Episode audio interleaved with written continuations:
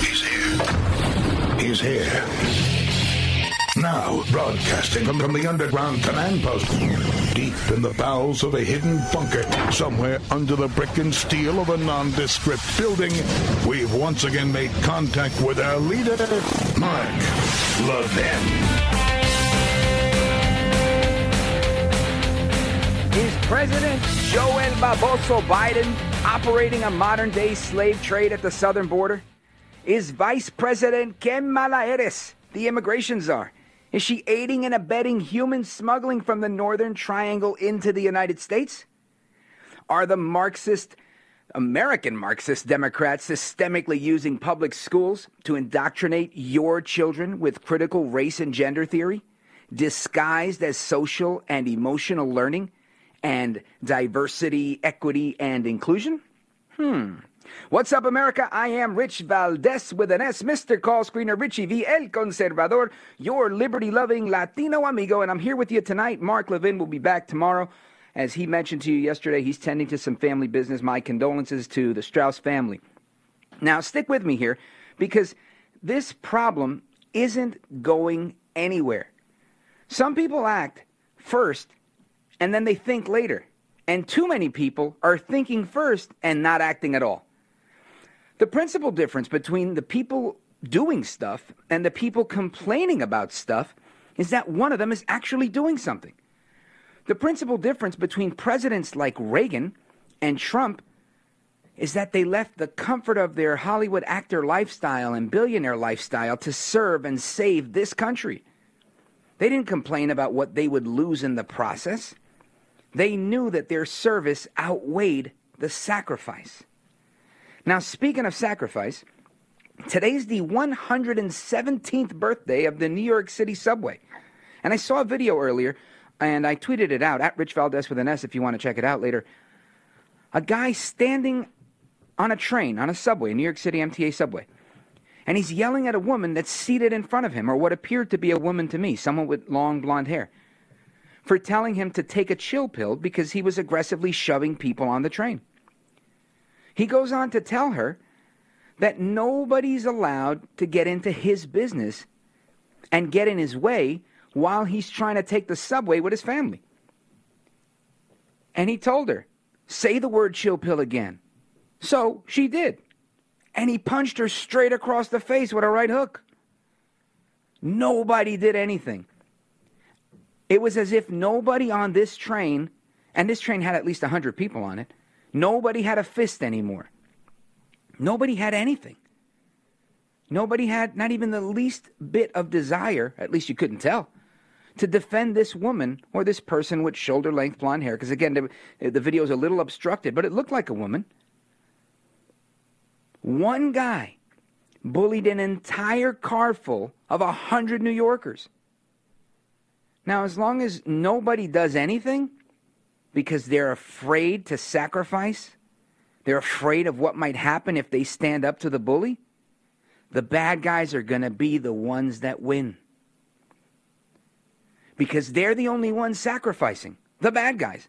They're putting it all on the line. They're the only ones taking any kind of action.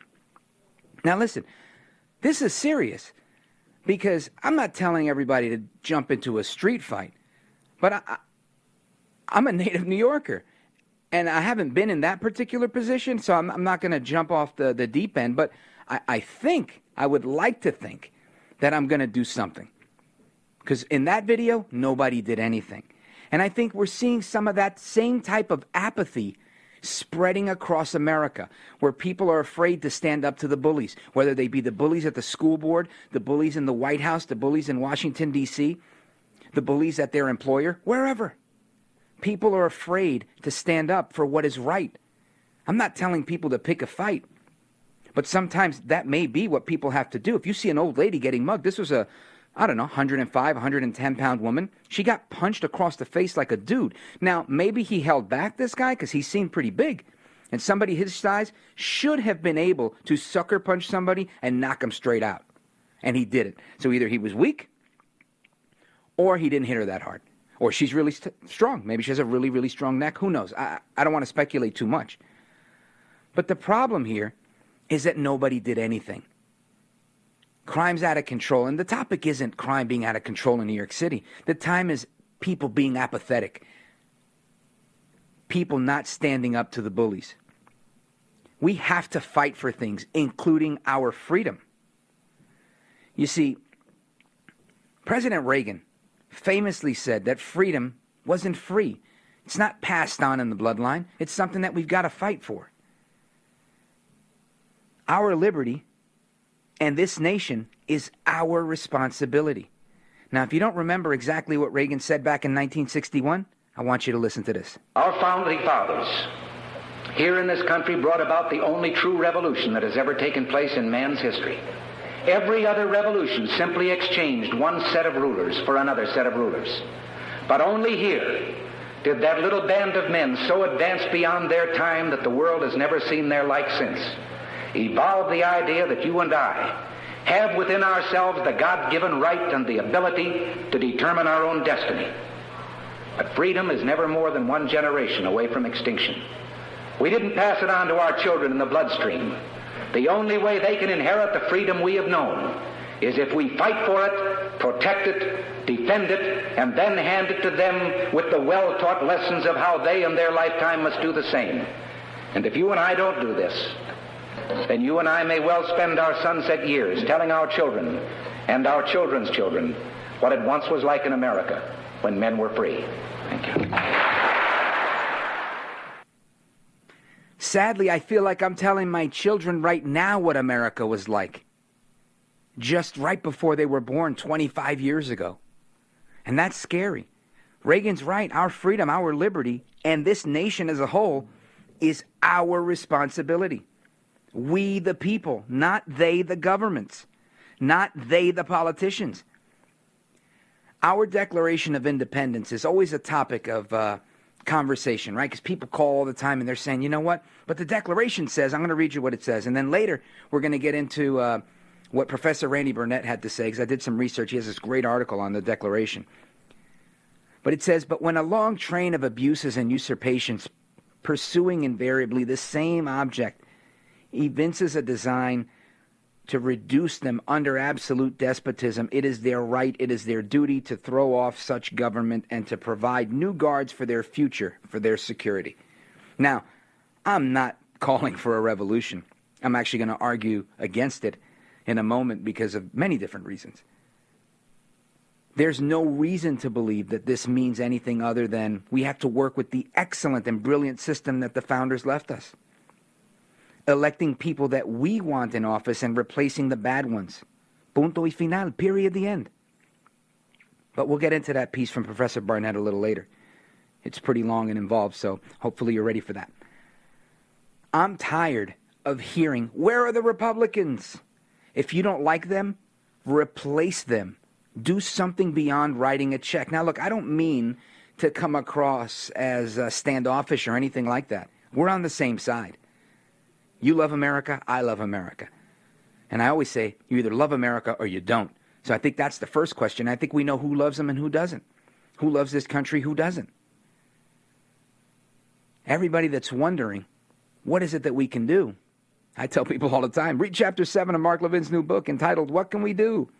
Whether you're 18 years old or 80 years old, you can do things. You can make a difference. Yes, you can file that class action lawsuit on whatever you want. Just go for it. You can do it. Trust me. He, he lays it out clearly in, in that chapter. You can bring 20 activists to a school board meeting. I know many people listening right now have never even been to one. And the people that have been to one are sitting there yelling at the radio right now, saying, Listen, I go all the time. Good for you, Patriot. Good for you. I served on a school board for, for nearly a decade. I saw a parent once or twice or three times it happened. Sometimes they come, sometimes they complain, but for the most part, nobody cared. But yes, you can take your kids out of public school. You know what that does? It kills the public school cash flow, and it's happening in Virginia. Mark Levin read an article just the other day uh, from a local source. One of the listeners uh, put me onto it, and I said, wow, look at that. They're down a bunch of money because parents are taking their kids out of the school system. And yes, the money travels with the child. You can start a charter school. or you can help somebody start a charter school. You can run for office. You can become a professor. Now, I know people are sitting there going, I can't do anything. I'm 55 years old. I'm 65 years old. I'm a trucker. I'm a plumber. I'm an attorney. I'm a cop. Whatever it is. I'm not going to switch careers now. I don't know. I know this guy, Donaldus Magnus. He switched careers pretty late in life. And we'll get to that in a second. You can start your own show, write your own book, host your own rally. You can hold a sign and help others to do the same thing. And yes, you can run for office just like Trump did. I like to call him Donaldus Magnus, El Trompito, the 45th president of these United States, El Presidente. He left the comfort of his skyscraper penthouse on Fifth Avenue to move into the D.C. swamp with his supermodel wife, risking his children, his business, all for the sake of America. Ultimately, this is all about sacrifice. And we're either going to be guided by love or we're going to be guided by fear. Our love for liberty in this country or our fear of what we might sacrifice if we act. A wise man once told me that he didn't regret anything that he'd done in his life, that he only regretted the things that he didn't do and wished that he had.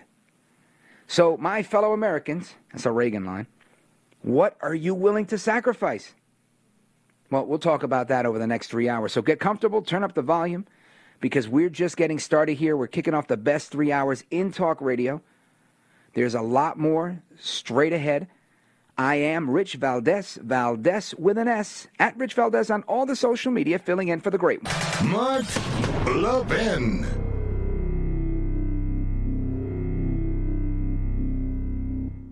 In today's digital age, where cyber threats loom larger than ever, safeguarding your personal information is paramount. So why is Congress considering a law that could put your credit card data at greater risk of being hacked and exposed to foreign networks? This Durbin Marshall credit card bill could jeopardize your financial data, make it more susceptible to cyber intrusions. It's a controversial bill that proposes a shift in billions of dollars worth of consumer transactions to payment networks that lack the robust security measures consumers rely on. Who could possibly want that? Well, the answer woke corporate megastores seeking to inflate their multi billion dollar profit margins. The Durbin Marshall credit card bill will undermine our safe and convenient payment systems and endanger your data security. It's time to take a stand. Visit electronicpaymentscoalition.org. Make your voice heard. Tell your senators to oppose the radical Durbin Marshall credit card bill, paid for by the Electronic Payments Coalition.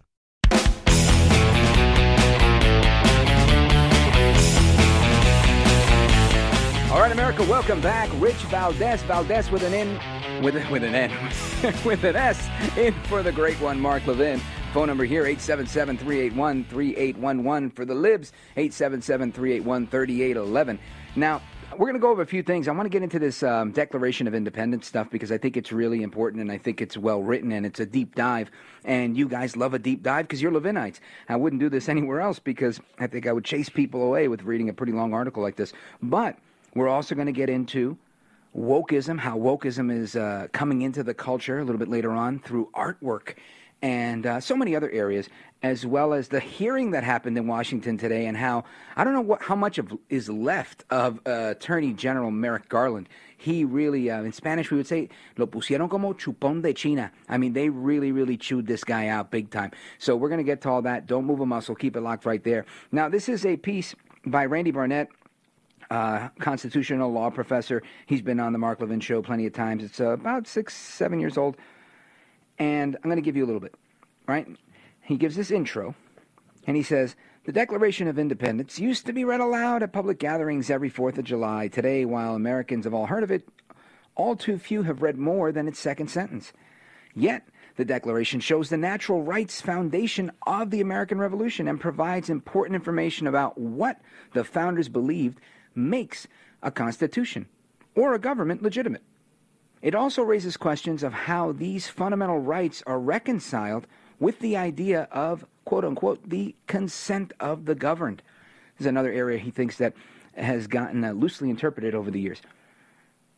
So, he goes in and he starts talking. He says, Now, when reading the Declaration, it's worth keeping in mind two, two very important facts.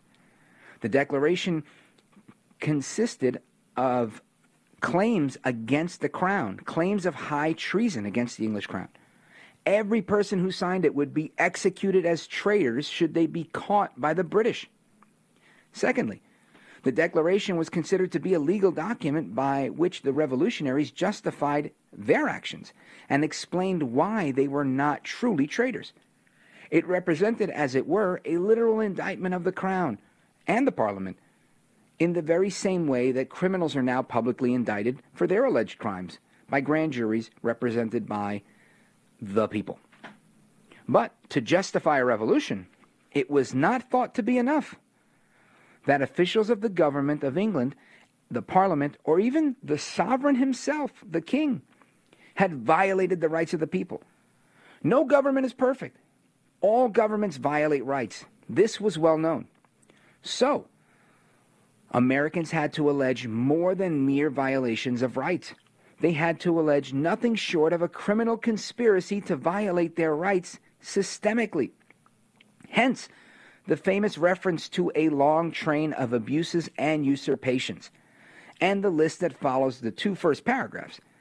In some cases, these specific complaints account for provisions eventually included in the Constitution and the Bill of Rights.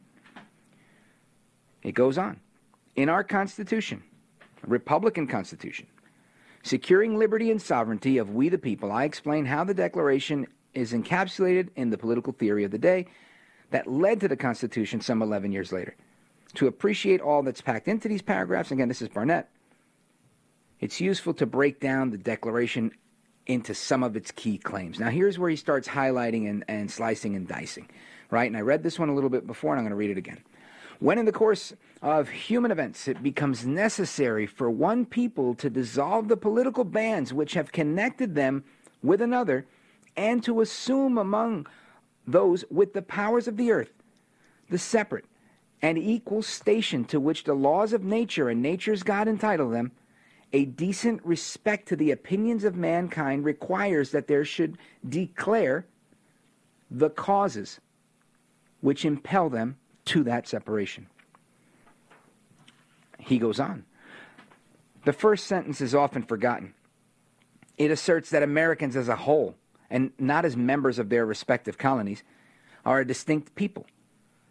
To dissolve the political bands and revoke the social compact that existed between the Americans and the rest of the people of the British Commonwealth, reinstating this state of nature between Americans and the government of Great Britain, uh, Great Britain, excuse me, and makes the laws of nature.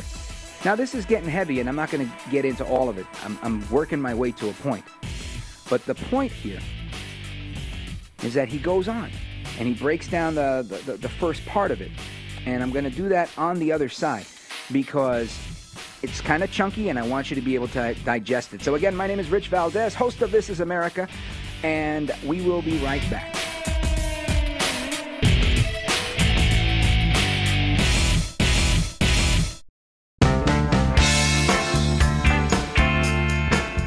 An unapologetic patriot and unapologetic constitutionalist.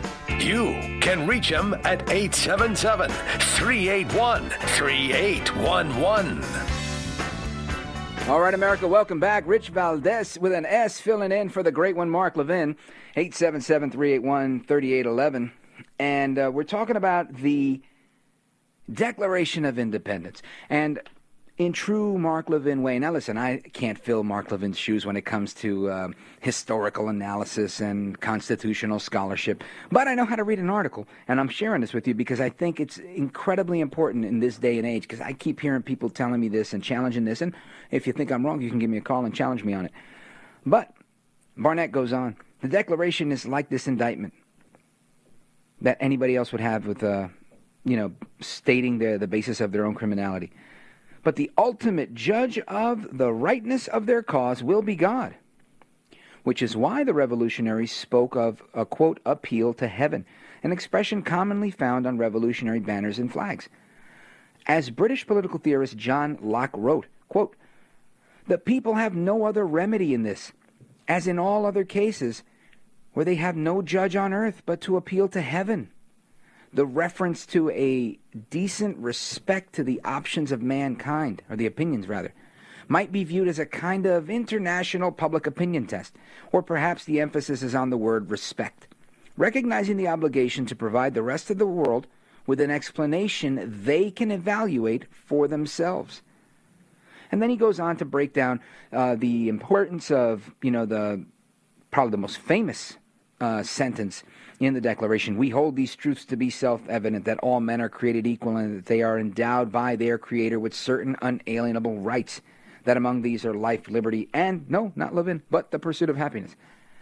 And what's interesting here is he keeps going and he drills down, talking about property and personal property. And, and this is going to be our segue to wokeness eventually, where the wokeism, the Marxist, is the enemy of property. And property is a big piece of this. But the part we're looking at right now is the part where do we abolish our own government or not? And this is the part that, to me, and uh, based on you know Barnett's uh, explanation of this, I think it's uh, it's no. I don't think we do it, at least not yet, right? He says people have the right to take back power from the government. And this is restated straight to the end. Human safety and happiness, and, and connects these principles and forms of governments as a means to that end.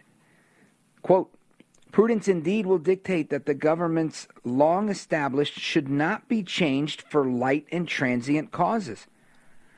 And accordingly, all experience have shown that mankind are more disposed to suffer while evils are sufferable than to right themselves by abolishing the forms to which they are accustomed.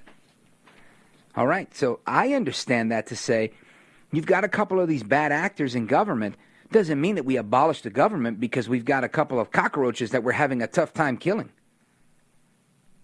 Get it? So, no, I don't believe we bring the whole system down. I just don't.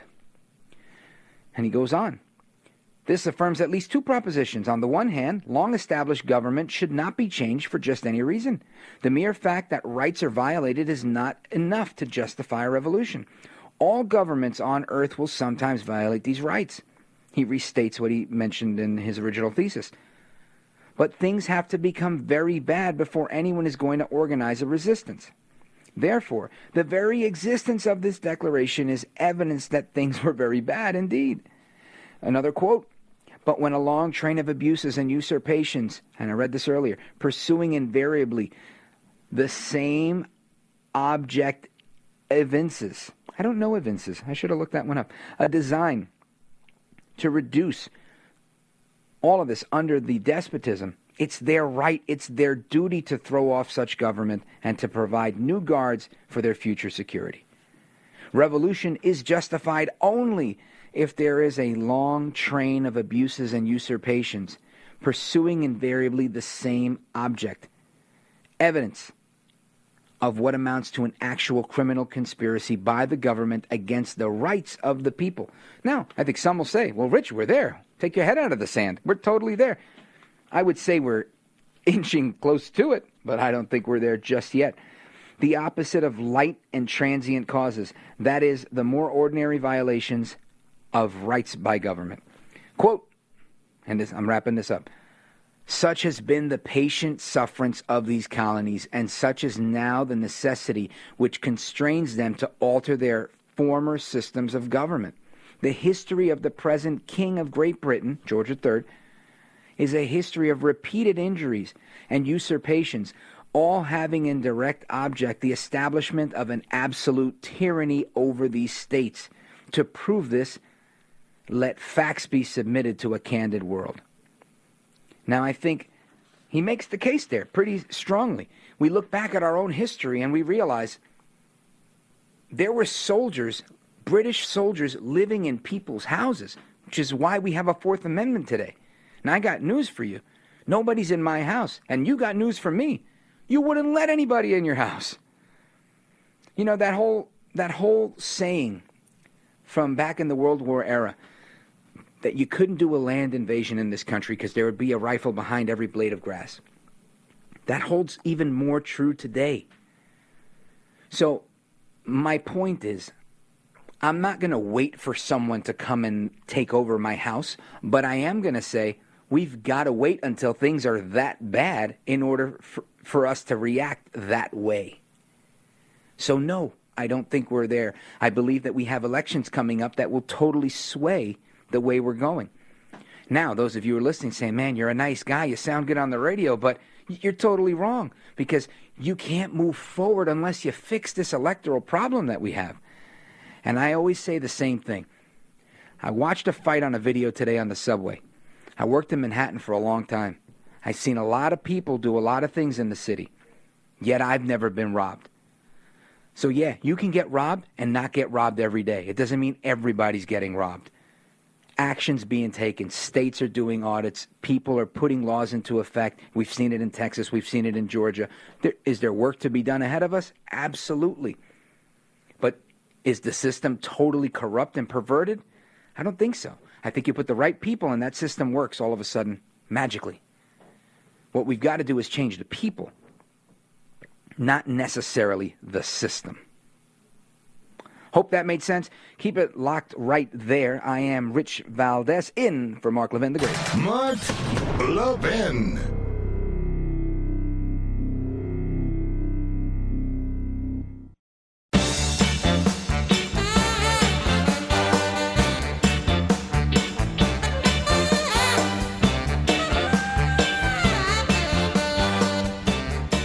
America, welcome back. I am Rich Valdes, Valdes with an S at Rich Valdes on all the social media. I'm the host of This Is America. Check it out when you get a chance. And um, I'm ready for you guys to let me have it. I know some of you are saying, you know what, Rich, thanks for standing up for things. Because you know what? When you have a dream, and America is about a dream, right? The American experiment is the American dream. And when you have a dream, you fight towards your dream. You don't let go of your dream because things get difficult. You hold on and you fight. You don't just reconstruct it. That being said, let me give you the number 877 381 3811. Do we have someone that is on the 3811 line? Looks like it's flashing red. I think we might have one from Los Angeles, California on Sirius. Let's go to Adam, otherwise known as Jesse when he's not transitioning. Go ahead. That's cute, not transitioning. Hey, I was wondering, um, since Donald Trump was president, we he used to say that the stock market was kind of the uh, the indicator for how the economy was doing. He promoted uh, record growth in the uh, stock market, and unemployment was low. I'm kind of wondering why do we not hold uh, Joe Biden to that same standard? If the uh, stock market is up and unemployment is down, could we not say that the economy is good? Sure. Well, if that were actually the case, I think we would. But the problem here is that unemployment is not necessarily down. Job creation is, is actually down. So when you have job creation that's down and you have people that are no longer on unemployment because they've exhausted the entirety of their federal benefit, that's not really the same. In, the, in reality, there was an incredible job surplus with President Trump at a higher wage what we see now is we still have some surplus jobs because there are some people that still haven't exhausted everything or that are now switched from federal uh, benefits to state benefits. Now, as far as the stock market, yeah, it's a good indication. I think it's great that people aren't losing their their uh, shirts in the stock market. But when you look at what it costs to get a cup of coffee, to buy, like me, I like to eat roast pork, pernil. You look at what it costs to buy some roast pork. My goodness, restaurants are taking it on the chin. Truckers are taking it on the chin. It's incredibly difficult. There's not a sane person, at least somebody that's not transitioning, that is going to say, and I'm not really making fun of people transitioning, I'm just making fun of Adam and Jesse. There's not a sane person out there that's going to say, oh my gosh, the economy right now under Biden is just booming, right? So why do you think I'm transitioning? Well, I'm just making fun of you, sir. No, I don't. I don't think it's funny, but no, I think um, most of America did. I'm holding back my laughter. Anyway, go ahead. Oh, um, I would say that we have ten thousand or ten million uh, job positions that are unfilled, and we have a labor shortage of seven million people. So there seems to be a disconnect between the yeah, there's a disconnect. It's called mandated vaccinations. You've got people that are losing their jobs left and right, people that are afraid to even take new jobs because they know that they're uh, not prepared to take this vaccine. They're unwilling to sacrifice their rights and their freedoms, et cetera, et cetera. So they're not even going for jobs like that. And we're at a crux right now. We're at a real crossroads where people are saying, how will this economy continue? How is there going to be any recovery from COVID if we're using regulation rather than actually the removal of re- regulation to allow the economy to grow? Yeah, well, since the mandates haven't gone into effect yet, nobody has lost their job. Anybody who has left their job has done voluntarily because they don't Well, that's not necessarily true because look, I know a bunch of people that work for the State University of New York. I know people that work for city agencies. Uh, New York City, and I guess we can jump into that topic a little bit earlier than we are going to, but it was on my agenda for a little later. In New York City, today's Wednesday. Friday is their drop dead date. So yeah, there's a lot of people that are making preparations. There are people that may have wanted jobs that can't even apply for them. And there's a lot of people that are currently on unpaid leave with or without the mandate from the government because let's not forget this all started when Joe Biden started making calls from the from the Oval Office. And he called people and, and, and board people and he called everybody and said, Look, I need you guys. And he got the companies on board before he used his OSHA workaround. So, I mean, this is an abuse of power by the government that we've never even seen in this country. Uh, I'm not sure about abuse of power. I think Well, you're uh, not sure about a lot of that, things. You know, people. All right. Well, no, I mean, I'm I have my opinions about things, but you know, it has to be fact based, and the fact base is that you know we, have to protect the health of the American citizen Oh, and the geez. Well, now you want to go and start splitting hairs on whether uh, the, these breakthrough are really breakthroughs or does the actual vaccine prevent anyone from getting uh, the the disease transmission? It, can you transmit the disease? The answer is yes, you can. It doesn't stop that. So they even changed the definition of the word to say, you know what, this is so that you don't drop dead because of the severity of the delta and this and that and whatever. And I'm not arguing that point. But I am going to say it's not stopping people from getting the disease. So, anyway, before we go into more rabbit holes with Adam, Jesse, and whatever his name is going to be next time, thank you for your call. We do appreciate it. Hasta la próxima. Anyway, I am Rich Valdes. We're going to keep some calls going. We're going to get to the wokeism. We're going to do a lot more. Don't move a muscle. There's a lot to come. I'm in for the great one. Oh, okay. I've been notified that I have time for another call, and that is my favorite. So let us go to Bob. Bob's in St. Louis, Missouri. What's going on, brother? Well, I'm I'm seeing a different end game that I don't hear anybody talking about. Uh, Um, usually, when we don't back- hear anybody talking about it, it's because it's kind of radical. But go ahead. Well, no, it's not radical. I'll, I'll, let me let me talk about it here. Okay, back when Obama was president, he talked about bringing United Nations people in to secure the election. There was a big uproar about that. Now, if you go with the mandates and people who are saying they're not going to get the vaccination, who are either going to walk out or lose their jobs because of it, now you have police forces that are being depleted and defunded, and you have the mayor of Chicago calling sheriff's department. Hold on, you, you, I think you're no. going really fast here. Let's go back to Obama. What, what's the uh, the issue that you have with Obama? And there's plenty to have. He, he well he wanted to bring the United Nations in to supposedly secure the elections, blah blah blah. Now, Well, let's stop right there. I, I mean, I have no such recollection of Barack Obama wanting to bring in the United Nations to secure an election. go back and check the transcripts of Obama's talking. He no, brought it I, up. About, I know what you're talking about. I think you're misunderstanding it. The- the- I think the United Nations is given entirely way too much credit. Way too much credit. And everybody likes a bad guy. So, you know, it's the UN, it's George Soros, it's this one and that one. And I don't mean to minimize them. They, these are some legitimate bad guys. And you've got a lot of bad guys that are at the UN. But what does that even mean? When you're president of the United States and you command the most powerful military on the planet, and you have all of this executive authority, why on earth do you need to go and get some other entity to do anything? Right? You don't. So a lot of this stuff is really um, overhyped. It's it's hyperbole in so many ways, and I think people take the bait.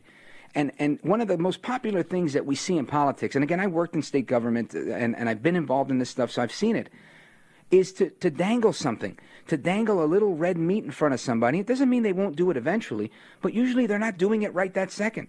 And they'll say, "Hey, look at this! Look what I got over here! I'm gonna, I'm gonna kill Social Security." And then everybody freaks out. Ah, no way! You're gonna kill Social Security. Or maybe we should look at the UN and make no mistake. And and dangling something to get people to freak out, knowing full well it's just not going to happen. And guess what? It didn't happen. So that's my point. Go ahead. Finish my, let me let me finish my scenario now. Now you have police forces who are walking off the job because they're not going to get the vaccination. You have military who are talking about either being forced out or getting out because they're not going to get the vaccination. So now you no longer have the strongest military out there because you're going to deplete it. Sure. You're depleting your police forces.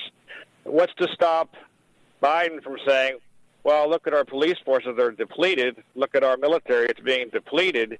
We need help to secure our country. All these radical domestic terrorists. Well, Bob, again, I don't, I don't think you're wrong. I think the, the bottom line is this is always their plan. I mean, at least since I've been an observer of politics, the Democrats have always wanted to systemically dismantle or weaken the United States military because they have they're not the America First crowd. I mean, Bill Clinton sold off our missile secrets. Uh, He did whatever he had to do to put it on the fast track to say, "Oh, that's old stuff. We don't need that anymore." Sold it to the Chinese. Some people are in this for America, some people are in it for their pocket. So, I mean, the fact that they're defunding the military, defunding the police, or using a circumspect way of doing it, it's not a surprise. But thank you for the call. We appreciate it. I look forward to taking some more calls and getting into the wokeism. Don't move a muscle. Now, really coming back. we'll be right back.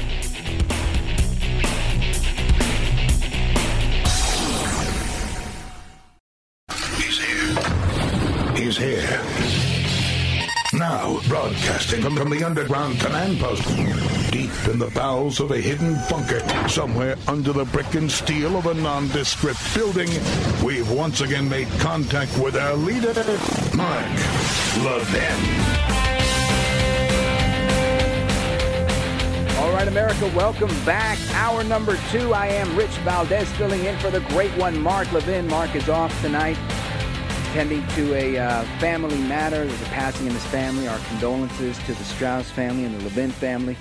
And our phone number 877-381-3811. Now, Merrick Garland testified today, and we're going to get to that and some stuff on the uh, New York City mayoral debate and all of that as well into the end of this hour and the top of next hour. But the Virginia student work uh, walkout yesterday to protest the rape cover-up that was a big thing, and and Mark went over that I think um, excellently. So I'm not going to get into that, but that was just one more thing happening in Virginia. Now, today or yesterday, the National School Board Association, they now say, we're sorry for calling parents domestic terrorists. But Merrick Garland says he sticks by his memo.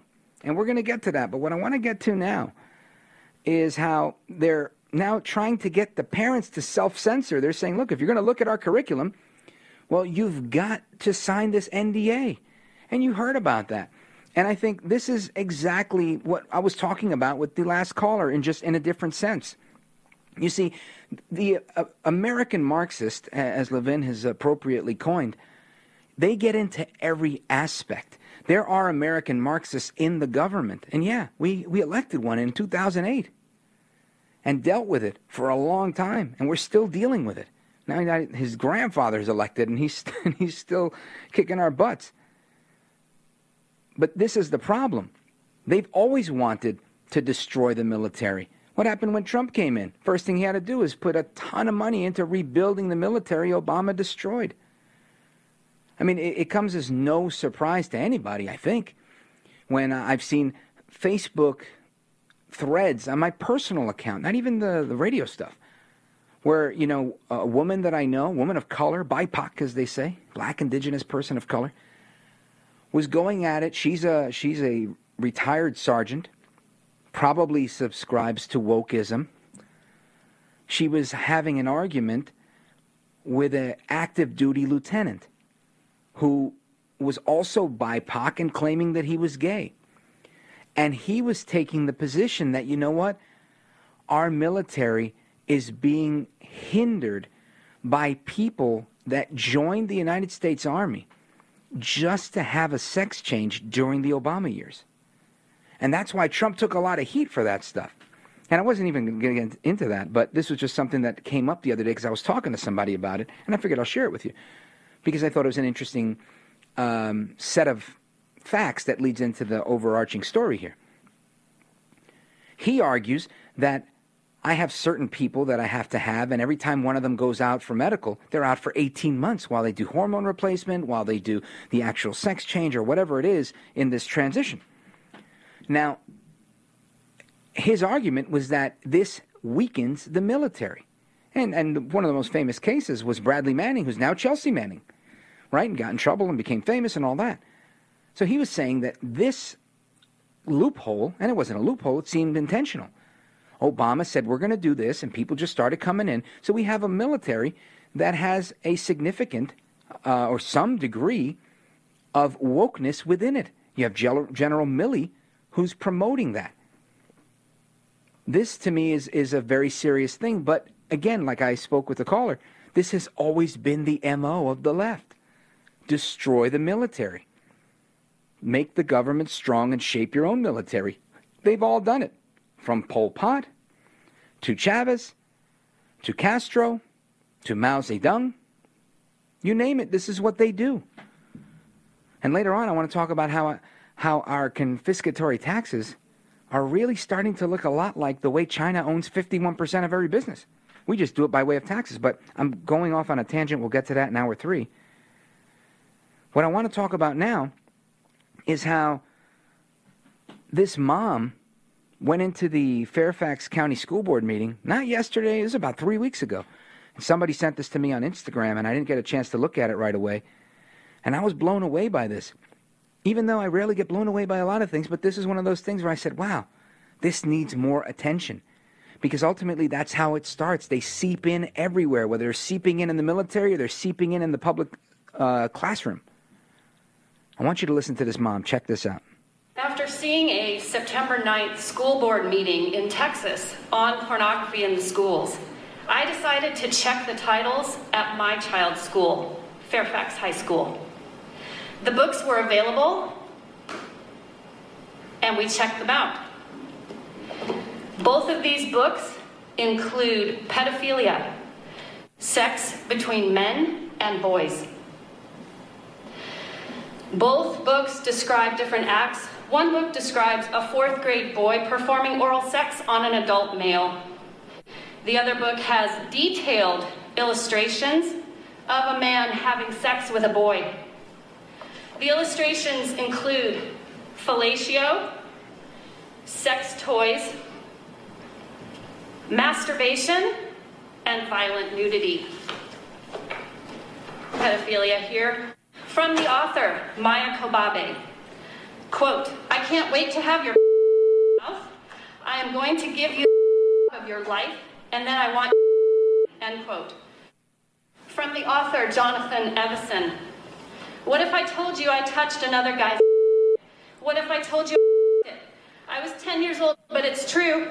I Doug Goble's, the real estate guy, and mine too. This is not an oversight at Fairfax High School. Sorry.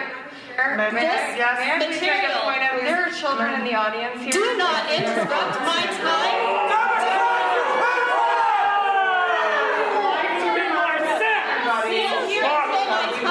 restored and my time is finished. These books are in stock and available in the libraries of Robinson, for high school Langley, students, and Annandale High School. Pornography is offensive to Madam all Clerk. people. It is offensive to common decency. It is the reason why the speaker. MPAA Wow. Yep, everything you heard there, and we bleeped it out, but she said, I'm going to give you the best blank bleep job of your life. I can't wait to suck your bleep. Now, I know people that talk like this all the time, right? this is how it goes for so many people. But it's not something that you expect to be in your children's library. Now, I remember when there was the N word being thrown around when we were reading Pony Boy and stuff when I was in high school, maybe even eighth grade. But this is very different. And it just happened to be that I was in my local library today, and there it was, prominently displayed, not in the young adult section, but in the kids section where they do like the circle time reading. There it was, Gender Queer, a memoir by Maia Kobabe. Now, some people are listening saying, who the heck is this homophobe filling in for Levin? It's, it has nothing to do with that. It has to do with the nature of this stuff. With this guy saying, yeah, I was 10 years old and I was sucking someone's blank.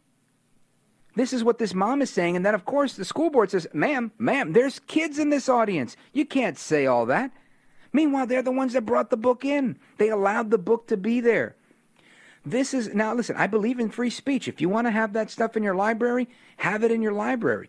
But parents need to know this stuff. Parents need to to do what she did and look. And I can tell you that I was going to snap a shot. And I was going to actually send it to Mr. Producer and go, wow, look at this thing I'm going to talk about tonight. It's right here in my library. And as God is my witness, I went, I grabbed some stuff that was on the counter. I walked back to where the book was. It was already checked out. It's actually popular nowadays, this book. Now, this is some scary stuff. Now, why is it scary? Because in my entire lifetime, while I've known people that may be homosexual, I don't really think I know anyone that is a transsexual. They've always been in the minority, but somehow that is leading the conversation. That's a problem. Now, the reason it's a problem is because it all circles back, circle back, circle back, Pasaki. It all circles back to what? To what the Marxists do. This divide and conquer strategy of, of balkanizing people creating groups, getting us to be against them, etc., etc. This is exactly what they do. It's in their wheelhouse. And it, it's just, it's the beginning, it's the tip of the spear. When you, and I don't mean to be perverse in saying that. I'm just saying literally in, in this movement, they're at the tip of it. They're driving this, and it trickles down. It goes into other things. Now, that was Stacy Langton. She's a mom in Fairfax County talking about pedophilia and the 10 year old, etc. I don't want to make you relive it. I just, I think a lot of it's my own shock. But now, what do we have? Well, there's this account on Twitter, Libs of TikTok. It's got, always got something just shocking. There's a lot of shock value there. And this one is Cody. Cody is you can't tell if she's a boy or a girl, but she explains it. The problem is, I am so ignorant to so many of these pronouns. I believe the ones she's using are now called zer. And somehow it's incumbent upon me to know what a zer is when I only know what a ma'am and a sir is. Check this out. I'm Cody. Pronouns em, er, ers, or zs, em, zers, or really any neo pronouns that aren't z, her, hers. What? I am a white transmasculine femme non-binary temporarily mostly able-bodied neurodivergent obsessive compulsive chronically ill culturally jewish unitarian universalist non-monogamous demi-low romantic gray demi-bisexual survivor of acute and complex trauma millennial and cat parent in mental health recovery I don't laugh because I'm being insensitive, pero ay bendito. Wow. I mean, what do you do with that? What do you do with that? But that's where we are. And this is becoming more and more perverse. And you hide the perversion behind these these uh, kind of like the civil rights law, right? You have these untouchable categories that say, you know, you can't. But this isn't that per se. But that's what they do. They're like, well, I'm a this, that, that, that, and the other. If I'm a this, that, these, and those, zer, zer, zer, cat mom, that is, I don't even know if she is a biological male or female or whatever, what have you. I mean, to me, it's really that confusing. Maybe I'm just. Uh, putting my ignorance on display. But if that's truly the case, there's a lot of confused people in America, and I think they look more like me than look like her because I don't know what's going on. But this stuff trickles down. And there's an article I want to show you in the Post Millennial. Now, let's see. Let's see, Mr. Producer, how are we on with time? All right, so here we go. Breaking Investigation underway after Kentucky High School hosts a drag queen pageant featuring male teens in lingerie giving lap dances to staff. Now, look, I'm not going to sit here and pretend that when I was in high school, some of the football players for Halloween didn't dress up like cheerleaders. They did, and it was funny, and I got it. I appreciated the humor. This seems to have some of that element, but I could never in a million years. Now, I went to North Bergen High School. Go Bruins.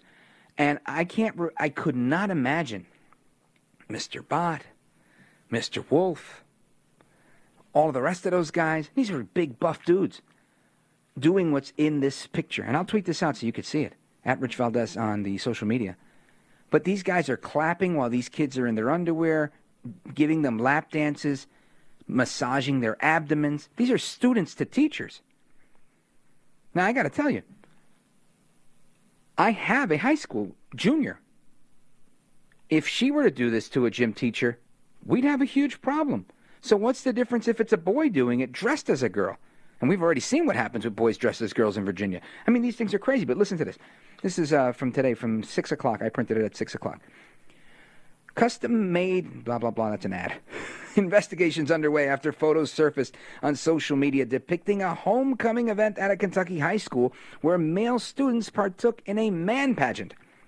The male students seen in photos taken at Hazard School's homecoming week festivities on Tuesday wore scant clothing, including women's lingerie, and gave staff members lap dances in the gymnasium, according to the Courier Journal. Now, there's uh, some additional commentary, blah, blah, blah, blah, blah, blah. Students and staff reportedly took part in this man pageant.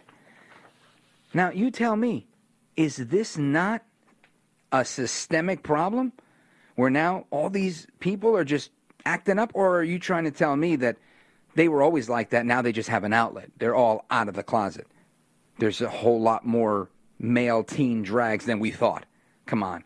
I'm not buying it. Anyway, don't move a muscle. We're going to get into that and a whole lot more. I am Rich Valdes at Rich Valdes on all the social media, sitting in for the great one. Mark Levin.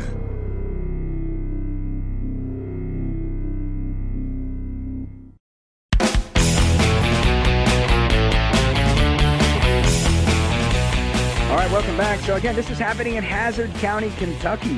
Whoa! So the Dukes of Hazard, that's what I'm going to nickname them. Uh, the high school principal was revealed in one of the photos to be getting a lap dance by the student. And get this, the principal's name is Donald, quote unquote, Happy Mobelini. Now, I don't know him. He's probably a great guy. But this is not a good look for the Dukes of Hazard and Happy Mobelini. Now, I want to get to a call because this is a short segment before we break for the bottom. Let's go to Eric in Beaufort, North Carolina. You're on with Rich Valdes. In for the great one. Um, Any day now. Sir. Hello, how are you doing? Welcome. Thanks for uh, thanks for taking my call. You got it. So, just kind of to, to go back to what the uh, school board conversation is about those books and being appropriate in a high school, as the one uh, council member said. Uh, is, is that acceptable speech for those high schools as well for students to kind of walk around and talk about their different encounters with other people in front of teachers and you know kind of say those words verbatim that are coming from that book. Because i remember right back in my high school days or even my children now that would lead to suspensions or detentions or definitely me being in the office with them so yeah, well, you know, I think you bring up a good point, Eric.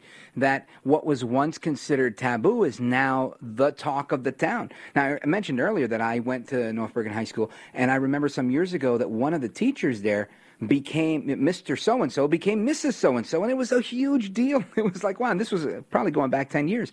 But you're right, times are a changing, and and I get that, and I'm not necessarily. Um, you know, I'm, I'm, not thrilled about it. I mean, part of what I do in life is, as a traditionalist, as a conservative, is to try and hold on to yesteryear and, and the, the values and traditions that were alive and well when I was coming up. But you're right. When you were in school 20 years ago, this just wasn't the case. It's crazy how it's all changed. Yeah.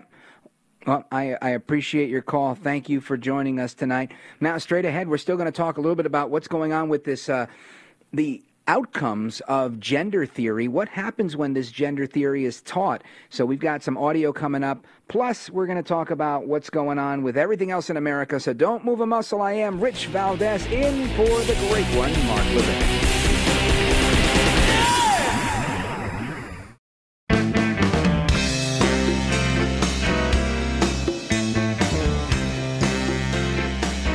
If you turn off your radio and open the window, you can probably hear him straight from the studio. Call Mark Levin at 877 381 3811. All right, America, welcome back. Rich Valdes, Valdes with an S at the end, filling in for the great one, Mark Levin, tonight. The phone number is 877 381 3811, 3811 for the libs. And keep it coming. I love the conversation. I know some hosts don't like to take calls. They leave them here, they leave them there. They'll do one per hour, whatever it is. That's fine. No critique. I just happen to love connecting with the audience. To me, it's part of the beauty of live radio is that I say stuff and people instantly get angry or go, yeah, yeah, right on. So we're talking about the effects of all of this gender issue and the effects of everything that's going on. And I want to discuss what happened today with Attorney General Merrick Garland. Now, as you know, he uh, penned this this evil, scathing memo saying that, you know, we will prosecute parents and use the Patriot Act if they are intimidating people at school board meetings. And then the school board uh, association, the National School Board Association, who they themselves said parents are being domestic terrorists, they themselves said they were sorry for this because states started pulling out and they felt that repercussion. So today, Attorney General of the United States, Merrick Garland, he's in the hot seat He's in the hot seat, and the uh, chairman of the committee, Senator Dick Durbin, opens up the committee and starts explaining why things are just so out of control and why there's so much violence. Listen to this. And those who argue that school board meetings across America are not more dangerous and more violent than in the past are ignoring reality. I went on it and just typed in this morning school board violence on one of the search engines. Page after page is coming up. In my state of Illinois, Mendon, Illinois, is a small rural town in Adams County, the western part of our state, that I have represented for almost 40 years. Well, you know, it, being from Illinois is part of your problem, Mr. Senator. Anyway, go ahead. Solid community. And yet they had their own instance at a school board meeting where an individual had to be arrested because he had threatened violence against the school board members over masks in schools, for example. That story is repeated over and over again. The state of Minnesota, Senator Klobuchar knows the story well. The state of Idaho. You know what? Forget about Senator Klobuchar. I'll tell you about people that know about violence and intimidation. Just put on a red hat that says "Make America Great Again," and you will experience some serious threats of violence and intimidation. It's like uh, one of the most dangerous things you could do, at least if you're in New York City like me. If you want to know something about that, Senator Durbin, I invite you to New York. Anyway. He's saying that this is out of control. If it even is out of control, it's out of control because the principal's getting a lap dance from 16 year old Johnny at school. Not that I'm saying it's okay out of school. So, Senator John Cornyn from Texas, he he really dug into the attorney general today, and I thought it was really uh, it was a great display, honestly, by all the Republicans. So when everybody's like, where are the Republicans? I'm going to spend a little bit of time showing you, even Republicans that some people don't like, like John Cornyn, they're going in on him because this is the job. Check this out. Well, Mr. Attorney General, you've acknowledged that parents have a right, a constitutional right, to be uh, heard on the education of their children in public schools. Can you imagine the sort of intimidation the sort of uh, bullying impact that a memorandum from the Department of Justice would have and how that would chill the willingness of parents to exercise their rights under threat of federal prosecution. Did you consider the chilling impact your memorandum would have on parents exercising their constitutional rights? The only thing this memorandum is about is violence and threats of violence. And it opens with a statement. But my question is did you consider the chilling effect this would have on parents' constitutional rights? To say that the Justice Department is against violence and threats of violence. Did you consider the chilling effect your memorandum might have on parents exercising their constitutional rights? I think you can answer that yes or no. What I considered, what I wanted the memorandum to assure people that we uh, uh, recognize the rights of spirited debate. And Mr. Attorney General, you're a very intelligent and accomplished lawyer and judge. You can answer the question. Did not, you consider I do not. The chilling effect that this sort of threat of federal prosecution would have on parents' exercise of their constitutional rights to be involved in their children's education. Don't believe it's reasonable to read this memorandum as chilling anyone's rights. It's about threats of violence and it expressly recognizes the constitutional right to, to make arguments about your children's education. Fascinating. Again, fascinating. Again, I know not everybody's into this stuff, but I've been into this for a long time. And again, I spent, what, it was eight and a half, nine years on a school board, Jersey City, New Jersey, beloved community charter school. Big shout out to Brett and everybody over there, all the scholars, all the families. And I got to tell you, what, what this guy is saying is a total farce. When you need some sort of law enforcement, you go to your local constabulary. You get the Jersey City Police, the Hudson County Sheriff, or whatever, the, the current uh, iteration of county police is in Hudson County. So to say that we're going to go to the FBI because we're having parents that are threatening people, that's like saying, I'm going to the bodega. Well, I'm going to have to call Attorney General Merrick Garland. We're going to get the FBI because you yelled at the bodeguero. Excuse me? No, it doesn't work that way. The whole thing is fake, it's phony, it's fraud, to quote the uh, great Bob Grant. Anyway, Senator Tom Cotton, he also laid into him. So for everybody that's like, where are the Republicans? They're right here doing stuff. Check this out.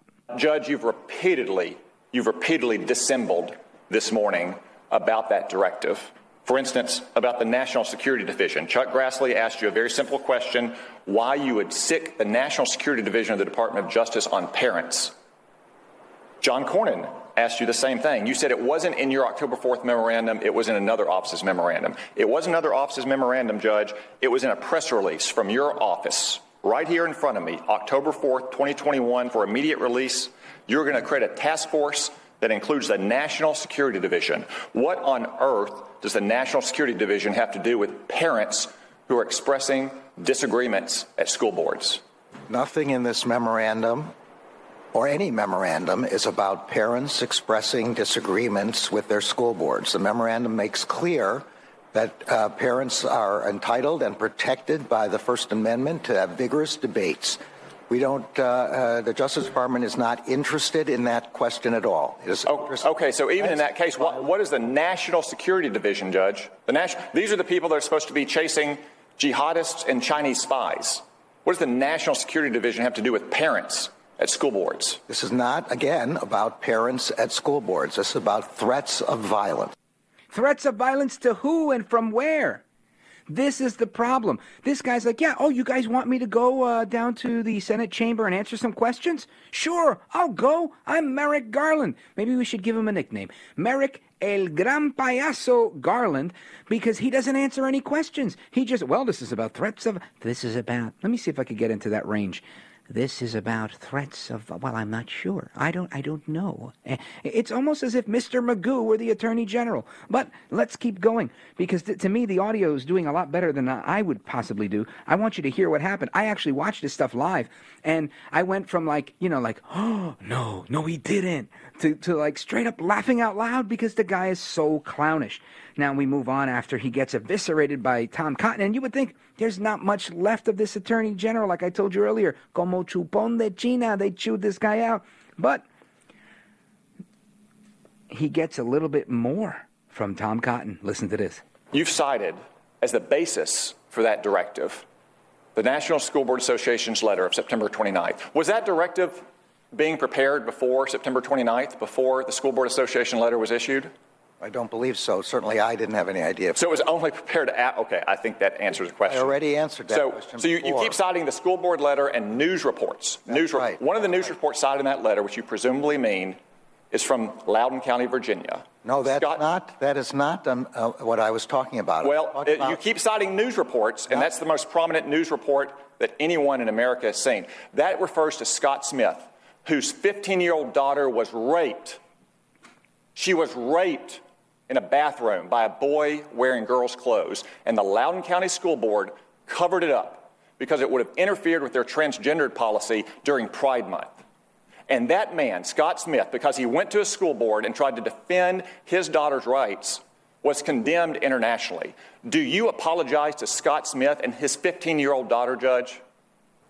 Senator, anyone whose uh, child was raped as, uh, is a, the most horrific crime I can imagine, and is certainly entitled and protected by the First Amendment to c- protest to their school board about this. But he was cited is- by the School Board Association That's fine, as a domestic not- terrorist, which we now know that letter and those reports were the basis for your. No, Th- this no, is Senator, this is that's wrong. Shameful. Judge, That's- this is shameful. This, here, this testimony, your directive, your performance is shameful. That's not correct. Thank God you are not on the Supreme Court. You should resign in disgrace, Judge. You know what? I was thinking the same thing. I was like, I wonder how many people watching this, listening to this little feeble old man. Uh, maybe he's in a little bit better uh, position than than uh, his boss Joe El Baboso Biden, the president. But I was thinking, man, that's the last guy that I want on the Supreme Court because he's going to be there till he's dead. And then B, my goodness, that's our chief law enforcement officer for the whole United States, our top guy. That guy. Well, no, no, I don't believe that's. No, I don't. I don't think so. No, this is about threats of violence. My goodness. You could not make this up if you were trying to ridicule America by writing a story about it, like some sort of satire about America. And apparently, Joe Biden is the author of this story, and he's doing it in real life. This to me, it just blows me away. Now, there's the knockout punches coming up, but I'm going to save that for a second because I do want to squeeze in a call here because I hate to leave people on hold forever. And he just talked about Senator Cotton about the gentleman who was arrested because he was up in arms because his daughter was raped in a girl's bathroom by a boy wearing a skirt. I got to tell you, I'd get mad too. I'd show up in somebody's face too, and depending on how they handled it, we, would see where it goes. But if you show up and you get somebody that's like, uh, you know, well, you know, thank God for the wokeness, and you get somebody like Merrick Garland, you know, it's going to get ugly. People are people. People want to defend their children. People care about their children. Let's go to Tim in Daytona Beach, Florida. Tim, you're on with Rich Valdes, Mark Levin Show. Hey, Rich. Thanks for taking my call. Yes, sir. Uh, you know, I just wanted to mention that with all this is going on, especially with Mr. Smith, it's an absolute, it's a travesty. But what I really called about was, you know, this is really nothing new in our society, and I I am a conservative, and many years ago, uh, back in the early '70s, uh, my father worked at the Washington Post. He was real good friends with Katharine Graham. And the Typesetters Union and a couple other unions got very upset because uh, a, guys, guy named Rich would wear, had long hair and wore dresses. Not guilty. And makeup. Oh, I'm not joking. And they wanted to fire him. Well, Katharine Graham came down and spoke to my dad and said to my dad, uh, "What's going on with this guy, Rich? We got to get rid of him." My dad said, "No, we're not getting rid of him. He's my best worker. He's better than anybody I have here. I don't care what he wears to work." But I did tell him he can't wear high heels because they're not the proper safety shoe. well, but and I would go down there, you know, with my dad and my two other brothers. I've I've met Rich, uh, great guy, but he dressed like a woman. So what? Yeah, and you know what? So did J. Edgar Hoover. He did that too, and and I think the bottom line here is that we've always seen people that may have cross dressed, and again, I didn't see that growing up in school, but maybe they were closeted, and I'll give them that benefit of the doubt. But we didn't see this um, the the trans community committing these sexual assaults. It's it's a difficult pill to swallow. It's a differ, difficult idea to even to to come up with the. It's this is tough for me, honestly. This is tough with a kid in high school and one that's three years removed from high school.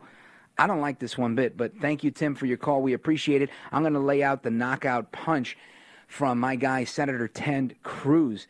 Man, did he nail it! But first. We will uh, take this break. We'll come right back. I'm Rich Valdes in for the great one. Mark Levin.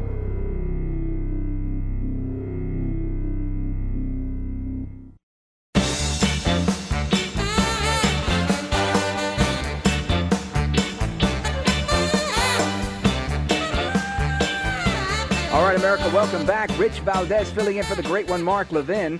And I set it up for you right before we left. We were talking about Ted Cruz and how he did the knockout punch in today's hearing. At least that's where I tuned off and I said, man, after these guys had all beaten the everything out of A.G. Garland and he obfuscated from giving answers, Ted Cruz came in with the kill shot. Check this out. A big part of this, this letter is that they're upset about parents not wanting critical race theory taught.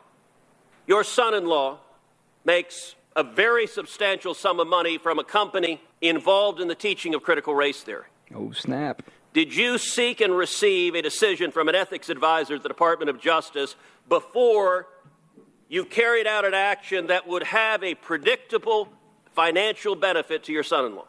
This memorandum is aimed at violence and threats. I just asked a question. Did you it seek has an ethics? no predictable. Did you seek on- an ethics opinion? It has no. Did you seek an ethics opinion? Judge, you know how to ask questions and answer them. Did you seek an ethics opinion? You asked me whether I sought an ethics opinion about something that would have a predictable effect on something. This has no predictable effect in the way that you're talking about. So, if critical race theory is taught in more schools, does your son-in-law make more this money? memo has nothing. If critical race theory is taught in more schools, does your son-in-law make more money? Yes or no? This memorandum has nothing to do with critical race Will you answer or if you sought an ethics kind opinion? of curriculum. Will you answer if you sought an ethics? I am answering the best I can. Seek an ethics opinion. This memorandum has Did nothing. you seek an ethics opinion? This memorandum has nothing to do with. General, are you refusing to answer if you sought an ethics opinion? I am telling you that there's no possible. so you're saying no. Just answer it directly. You know how to answer a question directly. Did you seek an ethics opinion? I'm telling you that if I thought there was any reason to believe there was a conflict of interest, I would do that. But I cannot. Why do you refuse to answer the question? Why won't you just say no?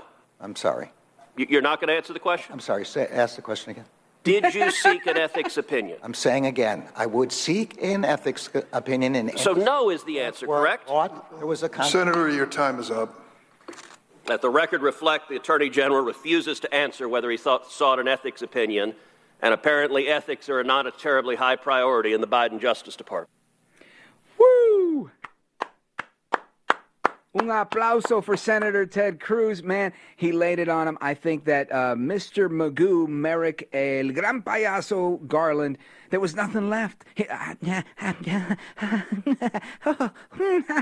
I don't know what ethics are. I don't know what opinions are. I had no expectation. Uh, so apparently, if you're Merrick Garland and you don't think that you are violating any ethics rules, you're good.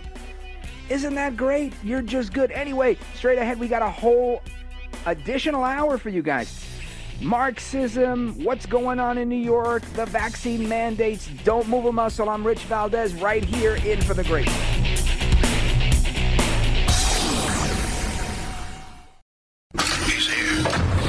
He's here.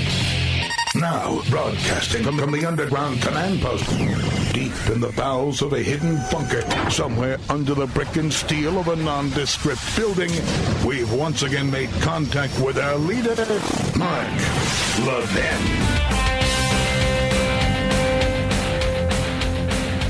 All right, America, welcome back. Rich Valdes, Hour 3, Mark Levin Show, coast to coast. Our phone number, 877-381-3811. Few people holding on. There's a couple open lines. We're going to get to that, I promise.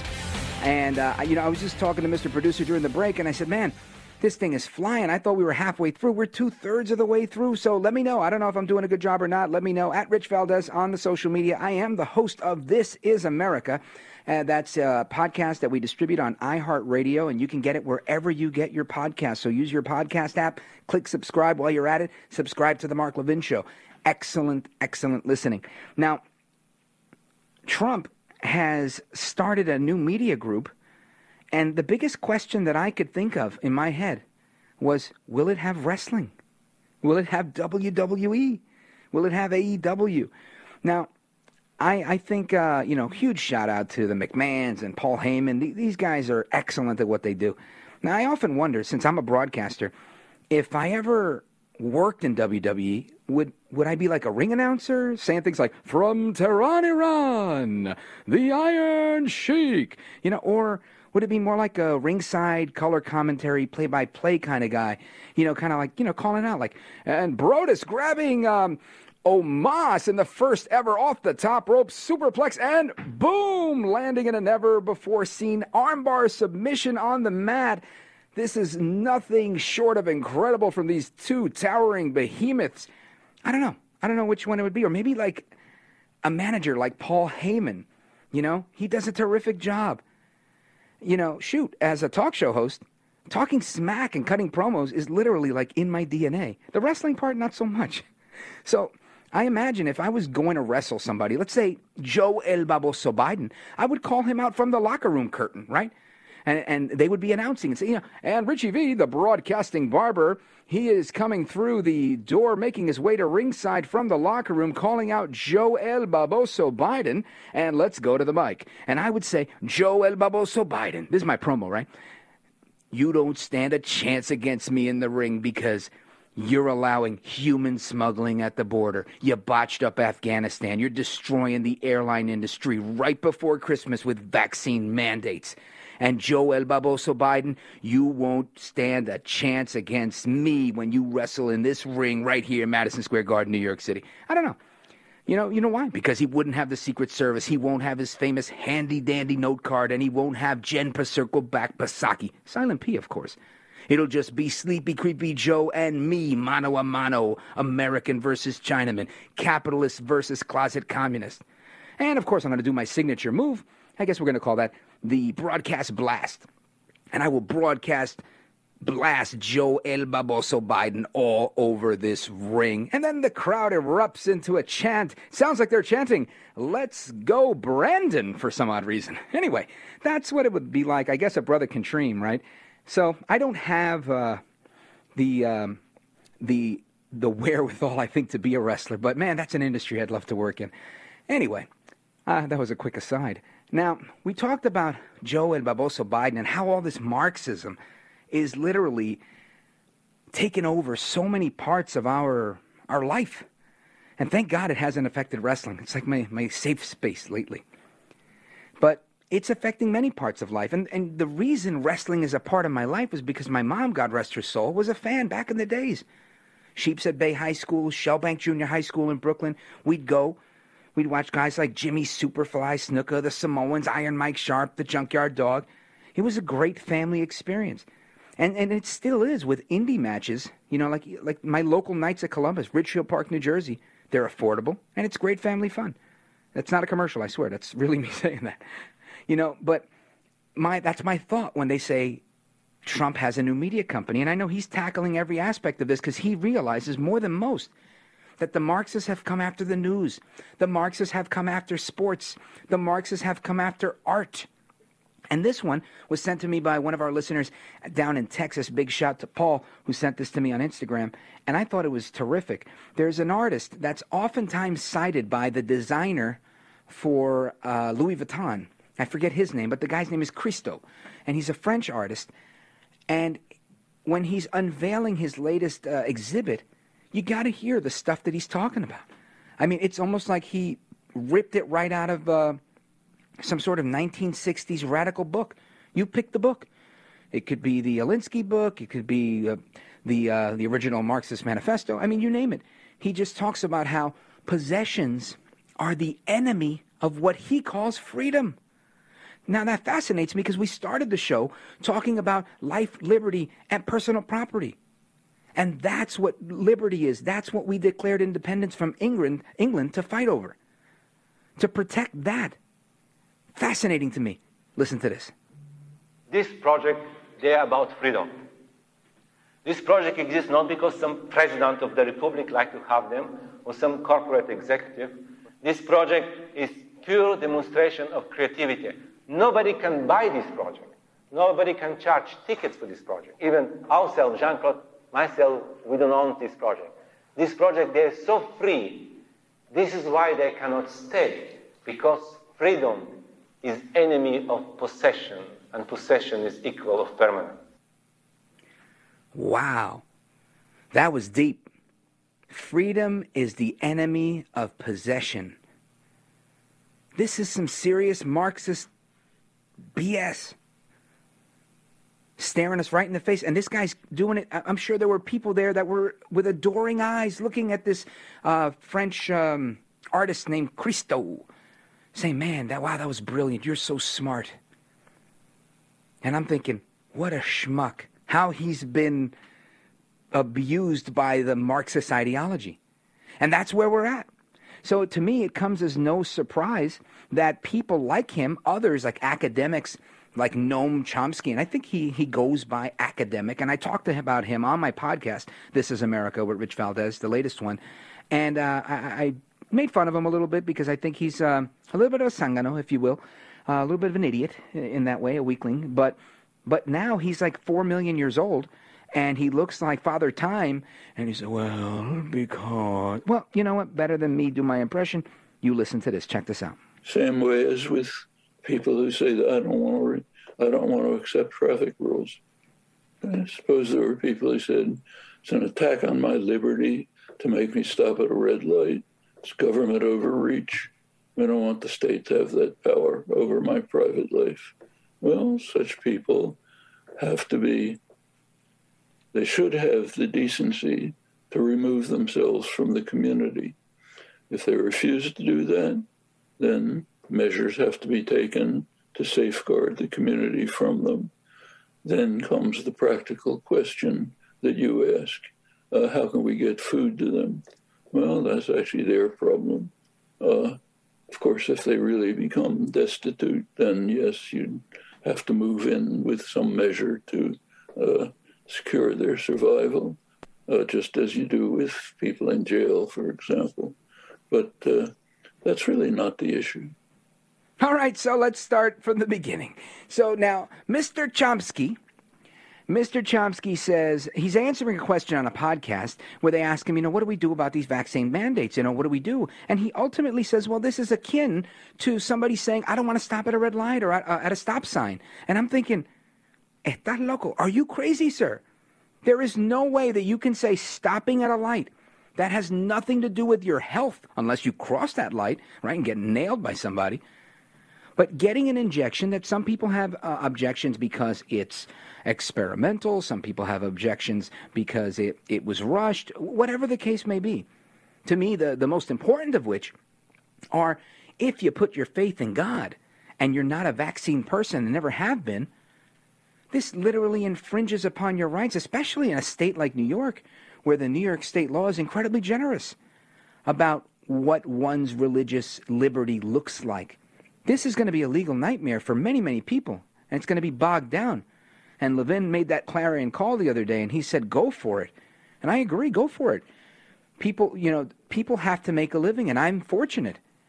But I have to say, when he says that we have to start treating people the way I presume the way you would with people that are in jail. So now you mean because somebody's refusing to take an injection that you're mandating that they take, now they have to be treated like an incarcerated individual?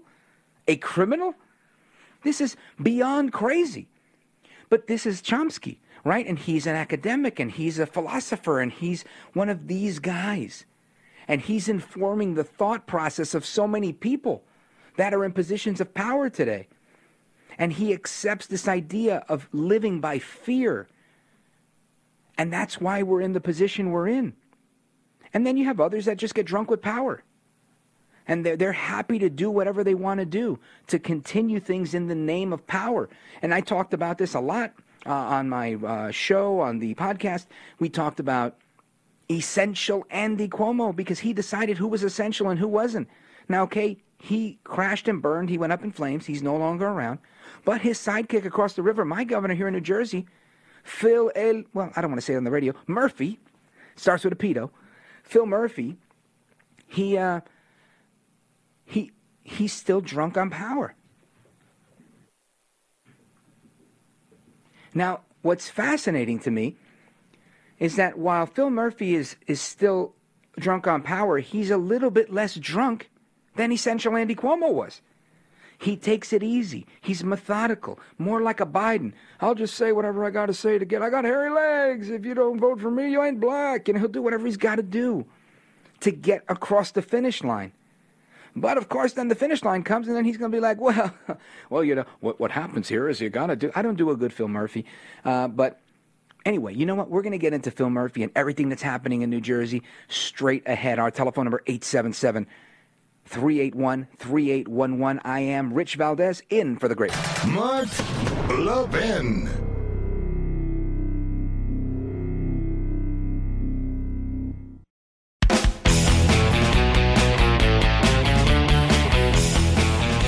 Welcome back, America. I am Rich Valdes, Valdes with an S at Rich Valdes on all the social media. Give me a follow so we can continue the conversation because it's already 82304 and there's so much I still want to talk about. Thank God there's one thing I'm good at and it's talking. At least I like to think I'm good at it. Anyway, uh, we talked about Phil Murphy, and I set that up. And I, I, just want to give a little preface. So, I actually worked in New Jersey state government. I served in the administration of Governor Chris Christie. I worked in Trenton. I worked in the Capitol complex. I was there for a couple of years uh, as a full time staffer. And then I was on the outside as a, a board of advisors for the NJCHPRD, the New Jersey Center for Hispanic Policy Research and Development, and I did that as a uh, civilian, I guess if you could say, as a private individual, um, weighing in whenever. And basically, when Murphy came in, they kind of just marginalized us, even though we had two years left on the term. They were just kind of like whatever. And recently, I think they just disappeared our names from the website because they didn't like what we had to say. But the case here is about vaccine mandates and about underhanded decisions that uh, Phil Murphy is making. You know, he's in everybody's face. You know, oh, we're not going to do this, we're not going to do that. But, but wait, there's more, because when nobody's looking, he's going to do what he's going to do. Right? What's the saying? Potatoes are going to potate. So let's go to this audio of Governor Phil Murphy, right? We've got Project Veritas. And now, a little other disclosure. I actually worked for James O'Keefe uh, 2014, 2015. I was the director of special operations. So I was the national field director running, you know, pretty much all. I think every single project that we had went through my office. And it was a tremendous experience. So I have a lot of respect for the organization and the work that Project Veritas does, having uh, been in a different city every week at times to make sure that that work got done. So I know what they're going through, and it's not easy to get audio and video that's this good. But listen to this. Mm-hmm. The independent deciders would not vote for him if he did the Vandy. Because they're into all that shit. My rights, my shit. And they don't care that they kill everybody. Well, that, see, that's good to know then. That after he wins, then he'll do the mandates, the vaccine mandates. He will. But right now it's about him winning. It'll it'll be fine. Now, this is just a little clip of a conversation where these two women, uh, both uh, of Hispanic descent, are having a conversation with some words in Spanish. And she tells her, you know, el mandato de la vacuna. And she's like, oh, yeah, yeah, yeah, we got to do that, the vaccine mandate. And she's like, oh, no, no, he's going to do it. And they're having this really, really interesting conversation. And they go on to now more audio, more video that came out today where someone from the Project Veritas organization does the traditional once they release the uh, story and everybody knows about it. Now let's get a reaction from Governor Murphy. So they see Governor Murphy, they offer him an opportunity to speak into the mic and say, "Hey, Governor, what are your what's your reaction to your senior advisor Wendy Martinez saying X, Y, and Z on hidden camera?" And what happens? Well, he decides he doesn't want to take any questions. Listen to this. Governor Murphy, James Lolino, Project Veritas Action. Sir, are you going to mandate the vaccine uh, after the election, sir? We have one of your staffers uh, on undercover video saying that you guys are going to mandate the vaccine after the election, sir. Hi, I'm Alex Altman. Okay, well, I would like to ask him because he's the governor of the state. it was it, the video is funny because she's he, she's a lot shorter than he is. This little blonde woman, and and she uh, she steps to him and she's like, "Hi, I'm Alex Altman." He's got his microphone extended for Governor Murphy, and he goes and he goes, "I don't want to talk to you. I want to talk to him. He's my governor." and and I just thought it was it had some good comedic content too, but. This is where we're at, and this is how they do it. And if you saw the debate between Curtis Sliwa and uh, what is his name? I'm literally forgetting. Eric Adams, elite Eric Adams. He just sits there, smiles smugly, and just ignores. And that's how Democrats in strong Democrat districts. That's how they. That's how they roll. They'll ignore you. They don't ever want to acknowledge you because hey, why not? Right? It's easier for them to do that way. But they ignore things, and and that's where we're at. Now you've got Curtis Sliwa.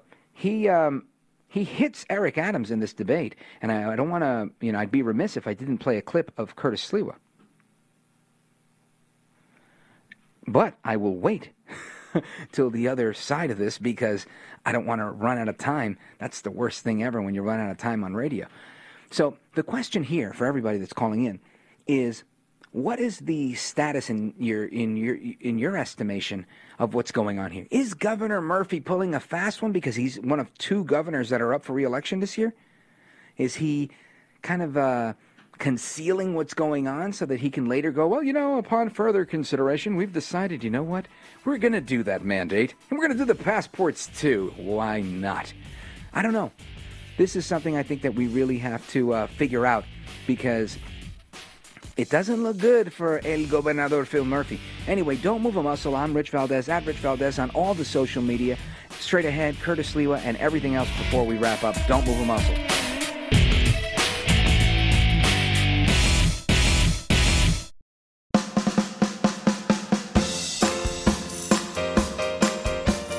Mark Levin, the champion of liberty and true conservatism. Call Mark now, 877 381 3811.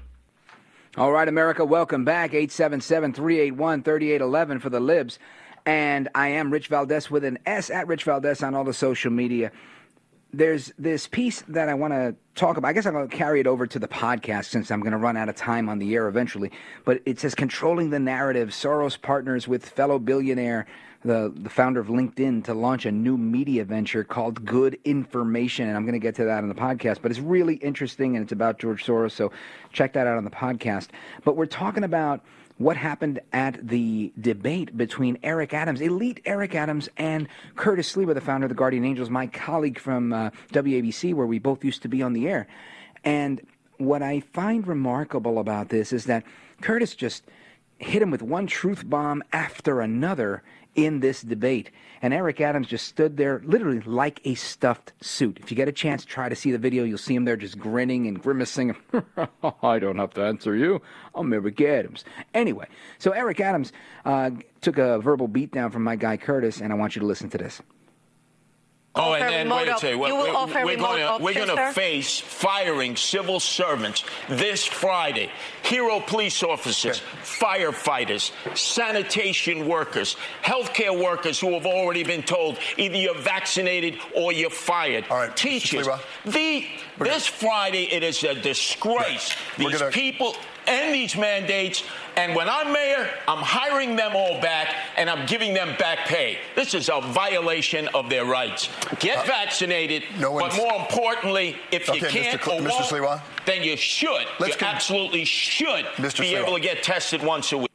Yeah, these guys, this Bill Ritter and the rest of these moderators, they really, it's like they go to school to practice how to be like like Merrick Garland, right? Uh, Mr. Sliwa, Mr. Sliwa, Mr. Sliwa, you're taking an extra eight seconds. ah, come on, man. Toughen up, Buttercup. Anyway, now, Sliwa's right on here. Now, full disclosure, I've got some family that were NYPD. I've always been a big advocate of the NYPD. I support the boys in blue. Back the blue. That's just how I do.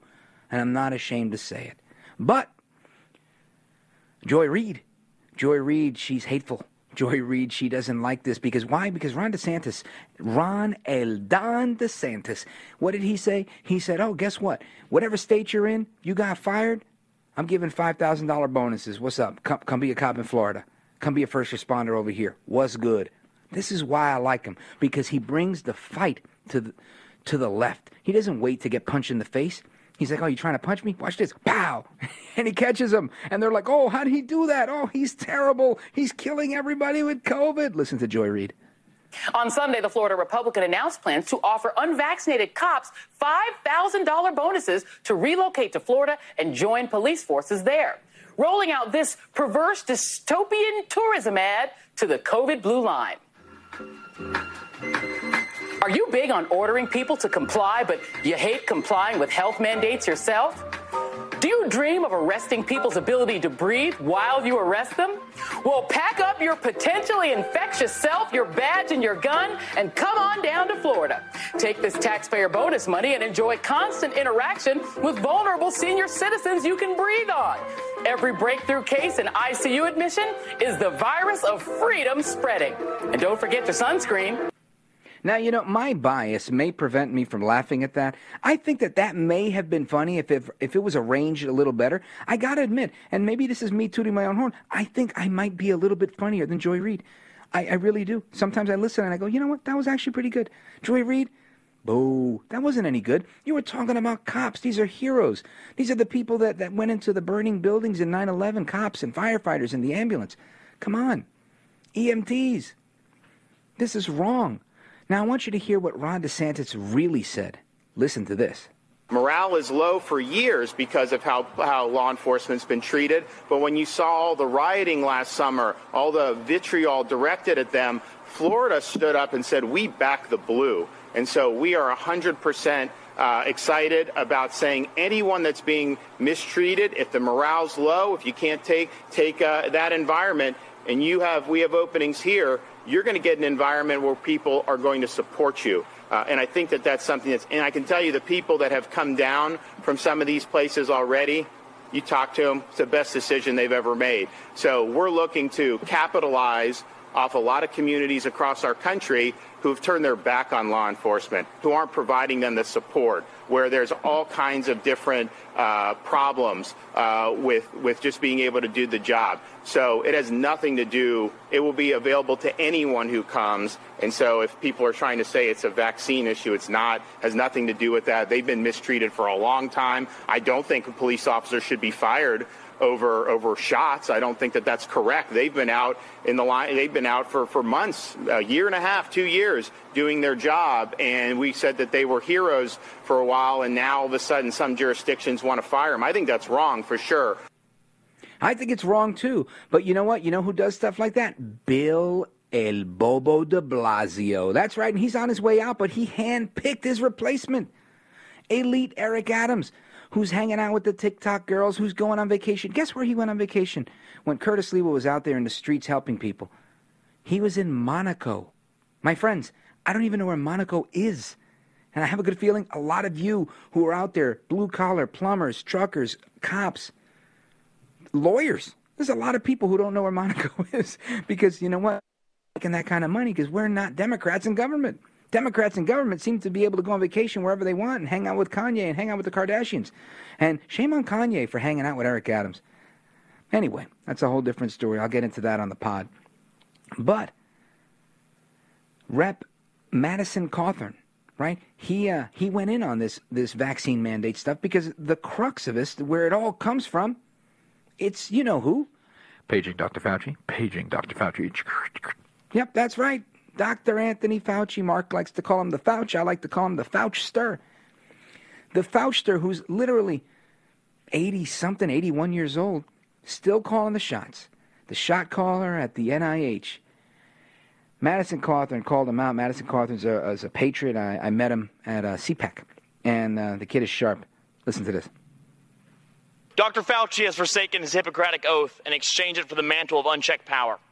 His policies shuttered the U.S. economy, drove our country into financial upheaval, and violated the rights of millions of Americans.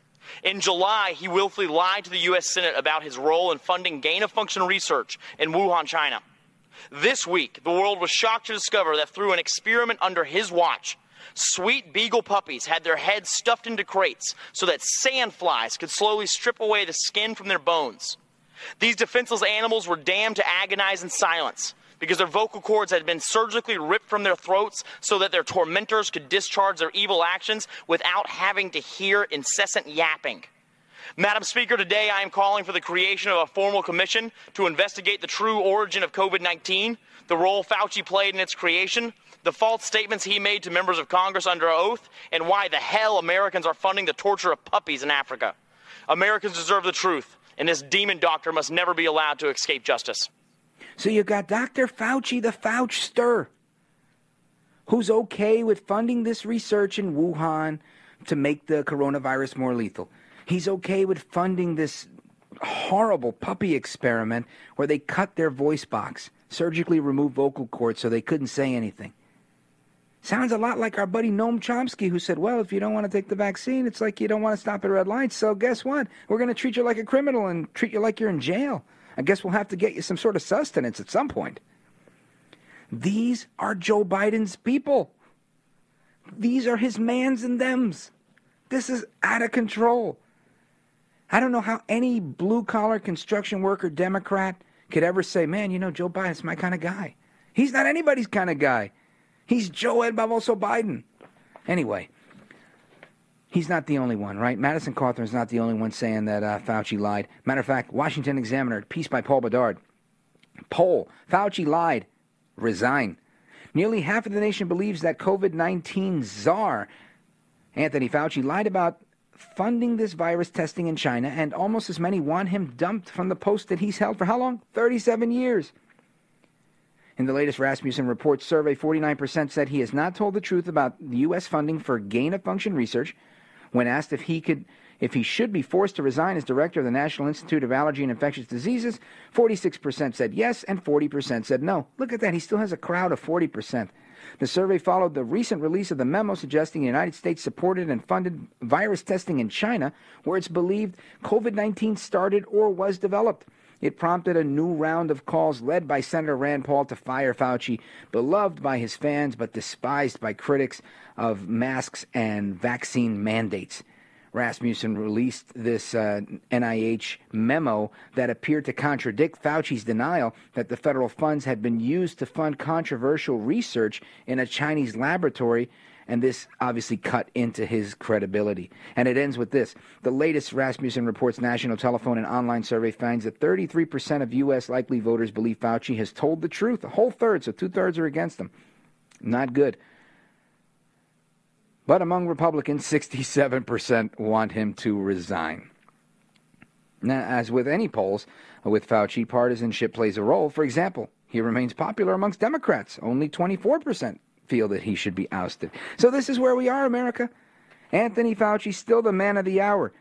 And why? Because Marxism has crept in, and people just truly believe in this tribalization, this balkanization, this this uh, divide and conquer mentality that has just permeated everything that is good and holy in America. Things that were once considered great are now, oh, I don't know, you know, cops, firefighters, I don't know about those guys. We're defunding the police by forcing them into this, forcing them into that, getting rid of them. We're emptying out jails like Rikers Island in New York and putting the criminals on the street. This is not good. No bueno. Anyway, don't move a muscle. We're almost at the finish line, but I still have a lot to go. I am Rich Valdes, Valdes with an S, in for the great. Mark Levin.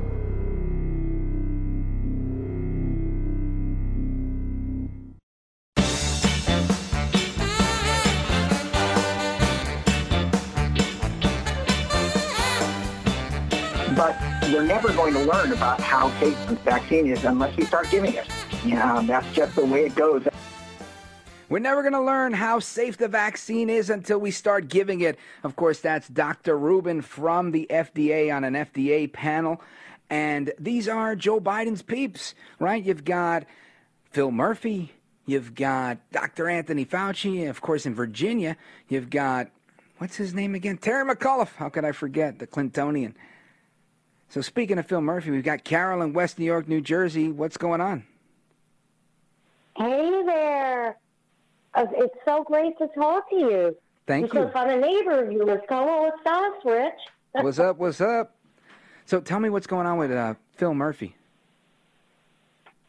You know, uh, I, re- I I saw on the internet that uh, debate with uh, Jack Ciattarelli. He was so nasty to him and condescending and a smart aleck and everything. And didn't he even bring up something about a racial issue also? Yeah, well, you know, this is the problem, Carol. These guys will bring everything into a racial issue because ultimately, if you disagree with somebody on the left, they're going to say, listen, I don't like what you're saying. You're a homophobe and you're a racist. And sadly, that's just the way it crumbles. Thank you for the call, Carol. I want to move on because we've got a few people I want to squeeze in before the clock tolls. Let's go to Larry in Twinsburg, Ohio. Larry, what's going on, brother? Hi, Rich. Thank you for taking my call. You bet. I yeah, I've been following the COVID numbers in Ohio ever since the virus started, and the numbers right now are average daily infections and hospitalizations are similar to what we saw in November of last year when nobody was vaccinated. And the deaths are actually, average daily deaths are higher than they were last year, November. You know, Larry, you- I think you raise a good point because I'm looking at an article right here, and of all places, NPR, it says emergency rooms are now swamped with seriously ill patients, but many don't even have COVID. And uh, there's, you know, a, a, a dotted line that's being made here saying these could be the result of vaccine injuries and things like that that we're not even looking at. So I think that's important to take a look at, and I'll tweet this out and also talk about it on the podcast tomorrow. Thank you, Larry. I appreciate you checking in with us. I want to check in with Alex in Los Angeles. What's going on? You're on with Rich Valdes, Mark Levin Show. Hey, Rich, thanks for taking my call. Um, I'm just calling in to let uh, everyone know that ever since Governor Newsom uh, beat his recall election, he went and went ahead and signed Assembly Bill 101, which uh, is an ethnic studies class that all California students have to pass in order to graduate. Uh, it's pretty much a gateway into critical race theory. And one of the chapters and lessons in it is strictly about Black Lives Matter and how to pretty much become an activist in the movement for them. You know, Alex, we saw some really interesting stuff come out of California, out of Sacramento. James O'Keefe Project Veritas. They found this communist teacher. When they found him, he had a hammer and sickle on his shirt, and he had these tattoos to match. You've got some avowed communists that are teaching kids in California, and I would have to submit it's probably happening everywhere, including in places like Blackney, South Carolina. Let's go to Peter. Peter, what's going on? Thanks for your call, by the way, Alex. Uh, hello, thank you for taking all. well, technically, this uh, guy, uh, Attorney General, he's a completely idiot, just like the other guy that he works for. Uh, so basically, if you go to the store and uh, general manager decided that you're a terrorist, I mean, parents paying into the school system, they're customers of the school system, and they're being hammered down. so Hundred this is the percent. kind of I totally agree, Peter. Yeah, well, I appreciate that. mentality we have in, in, in- No, thank you. Yeah, okay. And we we were missing each other there. But yeah, I think he's right on, on board. And we're swinging it back to New York City after going across the country to Ohio and South Carolina and Los Angeles. Let's go to, let's see, I probably only have time for one more here. Let's go to my man Jimmy from Brooklyn. You've got a minute and a half. Hey, Rich, doing a great job. Thank you, sir. You see, uh, all across the country, you got these Marxist mayors, district attorneys. They're cutting local police funding, and it creates a, a, a huge amount of chaos and and uh, violence and death. And then the federal government intervenes and says they'll fund it. So what it is, this is the communist revolution. You need federal control of the police. You can't have local control. You can't have separation of powers. This is a full-fledged Marxist revolution. It's going on for a hundred years. You know, in 1922, there was a major assault in America. It was a communist revolution. All the factories were closed, the mines were closed, the shippings and uh, docks were closed. And then there was mass, massive killings all across the country. And there were Soviet agents sent here to help lead it at the request of Marxists in America. You know, that kind of sounds like last summer. Jimmy, I hate to cut you short, but that's that's where we're at. And and I think you're right. You know, the left loves um their federal police, but they don't love the actual police. They want what they can control because they're focused on collectivism. The music means it's time for us to go. I want to thank everybody, including uh, Mr. Producer, Steve O, the great one, Mark Levin, for allowing me to be here with you guys, and thank each and every one of you across America. I am Rich Valdes, Valdes with an S, and you can get me on all the social media. Hasta la próxima. Take care. God bless. This is the Mark Levin Show.